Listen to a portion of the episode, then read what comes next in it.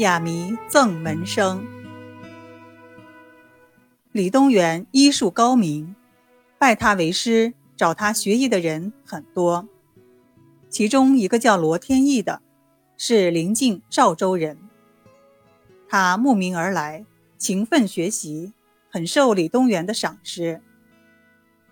三年过去了，罗天意出师了。临别时，李东垣拿出。早已准备好的红纸包，里面装有一些钱，要送给学生。罗天意说什么也不肯接受。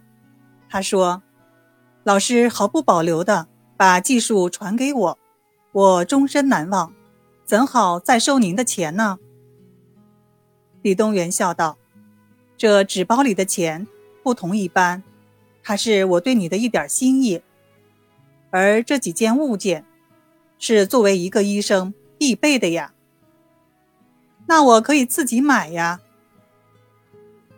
李东垣说：“自己拿钱买，意义就不同了。”罗天意一时也猜不透老师的意思，只好接过这个纸包。他回到赵州老家，打开纸包，里面除了一些钱外，红纸上还写了三首诗谜。第一首，淡竹止咳治防风，一支红药藏当中。熟地或须用半夏，坐地车前仗此功。第二首，在外肥又胖，在家瘦模样。忙时汗淋淋，闲时靠着墙。第三首。少时青青老来黄，千锤百炼打成霜。送君千里终须别，弃旧迎新抛路旁。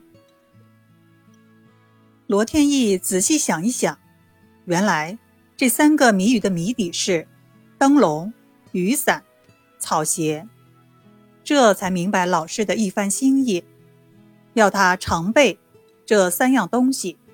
不辞劳苦，做一个好医生。从此，罗天意牢记老师的教导，不论白天黑夜，不论山高路远，只要有人请他去看病，他都不辞劳苦的出诊。